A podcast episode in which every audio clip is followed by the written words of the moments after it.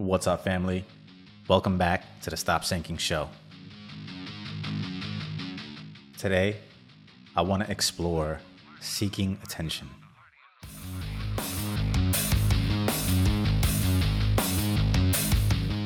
For those who came here to be honest, will agree that we all need attention.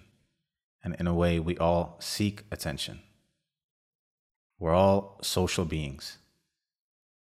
One of our major hormones that governs our body and our happiness is literally based off of connection and love. So it's not necessarily negative to want and need attention. We all want to be seen, want to be heard, want to feel important to another person, want to be able to feel that. We all have automatic tendencies of seeking attention, seeking sympathy, seeking to, to fill this lack of importance. We all crave significance. We all crave connection and love. When we are in pain, if not anything else, we want the acknowledgement of that suffering. Regardless if anyone plays a part in ailing it, we want to know that our suffering is noticed by the people that we care about. It literally balances our biochemicals to know that we exist with a degree of importance to someone else. Or else, it's an indication that we probably lived poorly and our poor choices have denied us access to this happy hormone. That we've lived in disservice to ourselves, that we cannot at the least even garner attention to our suffering to be noticed, to be seen. When we are hurt, whether physically or emotionally, our relationships play a huge part in our sanity. We desire the people in our life to play a part. We first want to feel secure that our connection with the other person will stick that they will not abandon us, that they will stick with us through difficulty.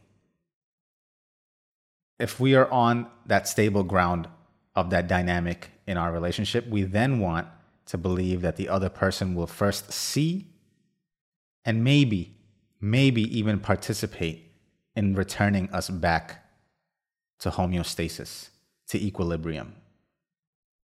That they see and will be there and then do what is necessary for that hurt to be mitigated, making us feel seen, feel heard, and cared for.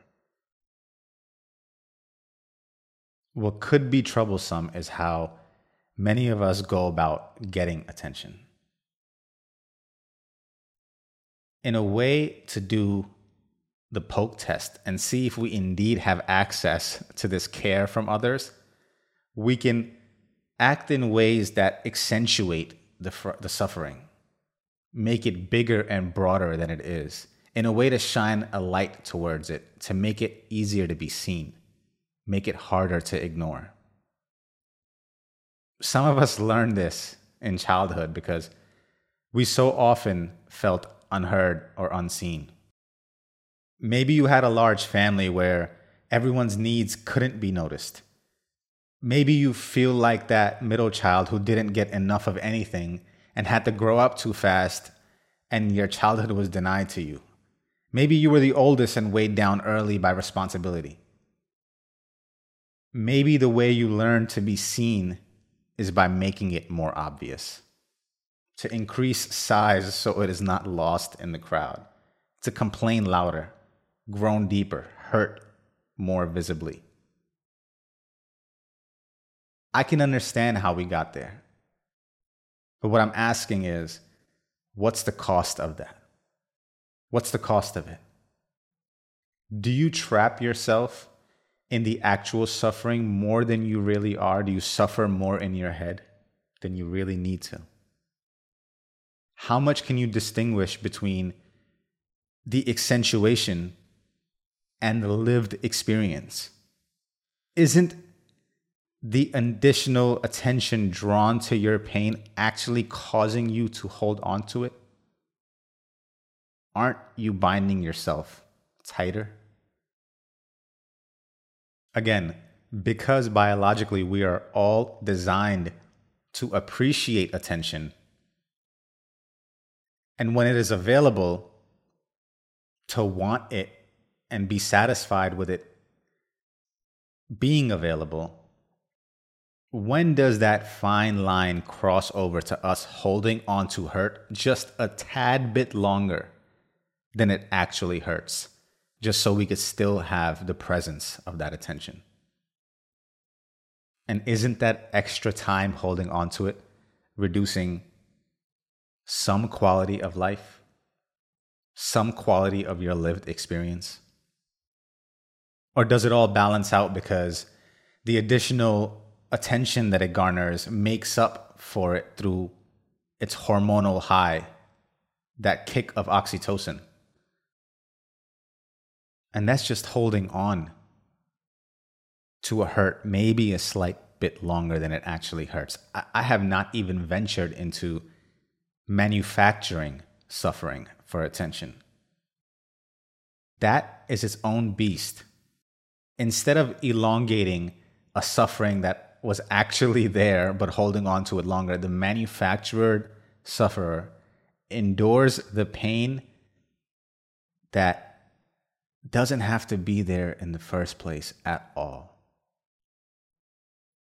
They are so deprived and so starving for this access, indication of care and love that they are either willing or unconsciously, because that's the strings they learn to pull, manufacture discomfort within their body, produce pain that need not be there, invent the environment needed to garner attention, make themselves sick. And even with all of that, what if all of your attempts are futile? What if what if they're still ignored? What do you learn then? What do you do then? What do you think of yourself then? Doesn't it diminish you even further? This external seeking, it can't be the solution. Those that vibrate higher don't operate this way. This empty seeking is the grip of low vibrations our unmet needs that can easily ascend and become our masters. The divided instinctual servants at the bottom, the lowest. There must be another way to feel whole and live in a way that confirms our deserving of care and attention. Eliminate the empty seeking and its recognizable form, its recognizable indications that we adorn. There must be a way to naturally and harmoniously create its existence by living it, by properly aligning ourselves and our contribution to not feel at a lack of it in the first place. To ultimately be able to give it to ourselves through an internal recognition of a well lived life. And learning to communicate our needs effectively. Integrating and unsuppressing what those needs are for them to be heard, seen, and then learning to ask for them to be nurtured by the people we care about in a more transparent and honest way. Ultimately, learning that we are deserving of being seen, deserving of that connection and love. We no longer need to mask our true feelings because of our inability to voice our needs. Just asking for love in plain language. Saying sorry and breaking the awkwardness without manufacturing crisis. And why are you craving it in the first place? What did or didn't you get as a kid? I always, when I see this in myself, I try to trace it back. And when I see it in someone else, I try to think of what that person must have missed. And I get that that bag is held by the parents that didn't give them something at childhood. But I'm sure those parents didn't didn't know what they were doing and didn't want you to have this void to work through your entire life. I mean, it's not like they did it out of malice and wanted to elicit this negative response that will cause you to seek attention for the rest of your life it's not like they had a formula and even if they wanted to elicit a specific response they couldn't if they tried. So there, there wasn't some programming that got you into this place of seeking. So what makes them responsible for holding this bag? And how long do they have to hold it? It really comes down to the story you hold on to the story you keep telling yourself. There are people in the world who would look at the same pain as privilege.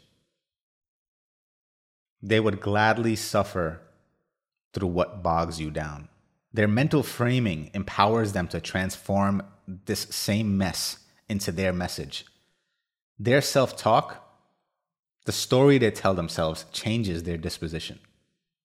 So, at what point does the adult hold more of that bag of responsibility? At what point is it your bag to carry or bleed? So, my understanding that I extend to adults, including myself, with filling voids only goes so far. It fails the test of accountability, especially after a certain point into adulthood. If your parents raised you some way, that's their fault. If you stayed that way, it's yours. This is why so much doesn't get accomplished in life. So much left unaccomplished in the world, all buried under emotions. Most of us are just stuck in managing emotions. Most people do nothing except for deal with their emotions on a regular basis and they procrastinate and they use it as a justification for why something can't be done. It's no wonder why we don't accomplish much, why we achieve so little. We're lost in our neuroses, obsessed with past or future, obsessed with someone else's guilt, someone else's responsibility, illusions of the world. We're too tolerant of the ego and when it heads into negative thoughts. Too casual with our mental chatter. Too submissive to our needs. Ironically, though, the same people who seek attention in this way, including myself, the same people who seek attention in this way, seek care in this way, cannot tolerate too much of it.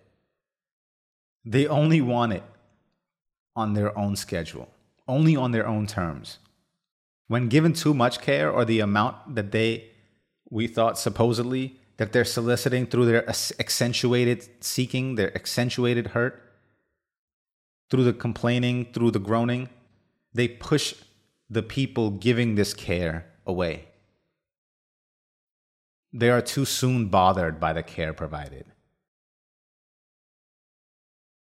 It is then them who turn back to denying themselves the attention they sought in the first place, denying themselves the care they solicited in the first place. Maybe they themselves grow to believe they aren't worthy of too much of it. They enforce that lack of attention that they were given or not given from their parents or their environment by now becoming their own gate to it, denying themselves the very thing that they want. We're, we're funny as humans, aren't we?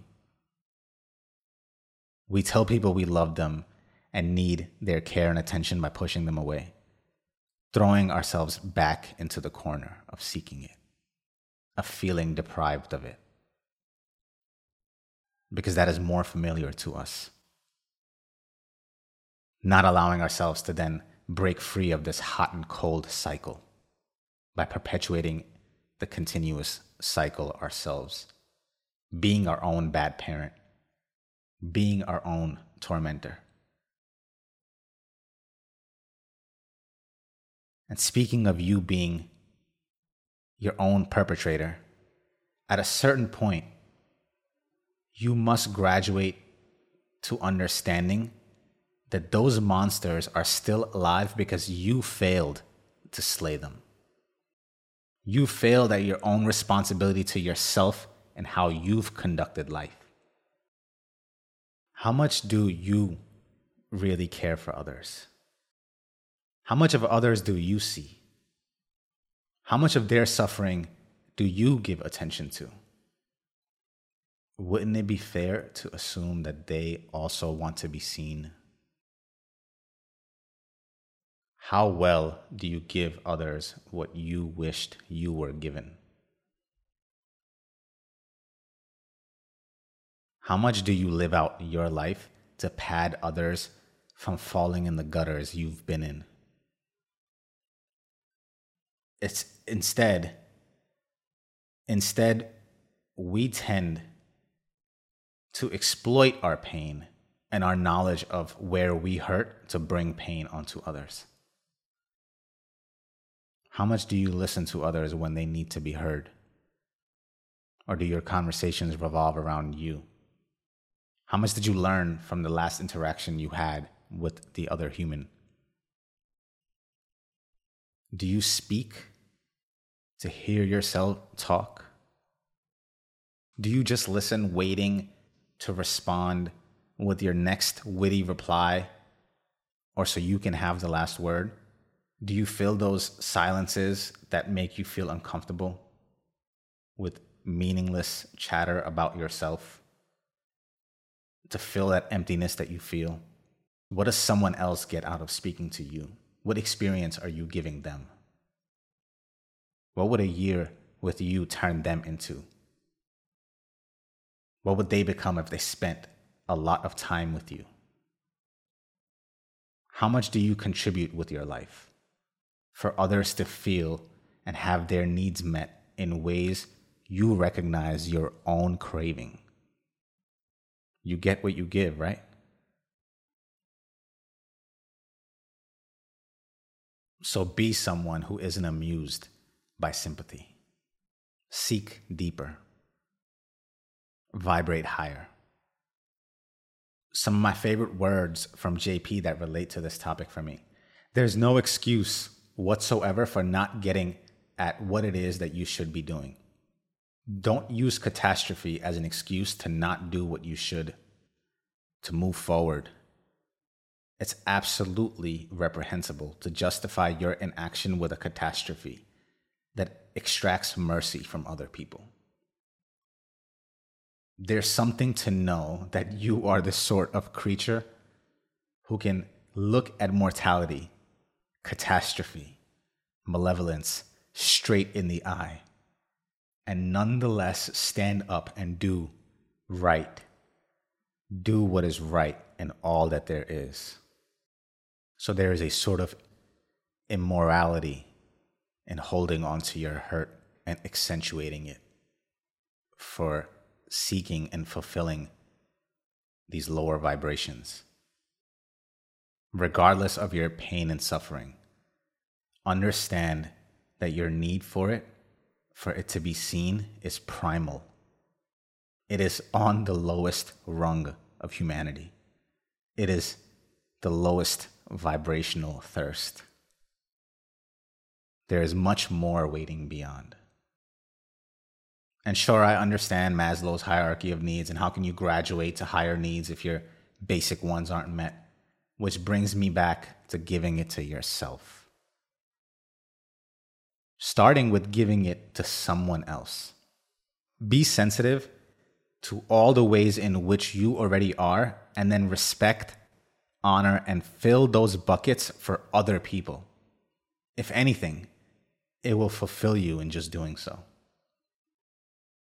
In addition, it could start the bond of mutual filling. You may actually start to live a life well enough where the care and consideration that you crave, the care and consideration that surrounds you is genuine and unsolicited. That because of your own genuine care provided to others, that others may provide genuine care for you. You cannot negotiate desire. You cannot negotiate true care and consideration, true connection and love. You garner it, nurture it, and ultimately harness it through years of living earnestly, contributing ge- genuinely to your intimate community. You can feel when it's not solicited and when it's real. And this is the only way for it to really hit home and satisfy that bucket and break this hot and cold cycle of grasping and aversion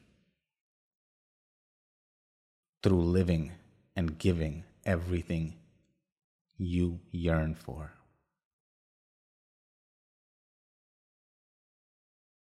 I love you all. You are seen. You are heard. You are cared for and loved. Go get more for yourself.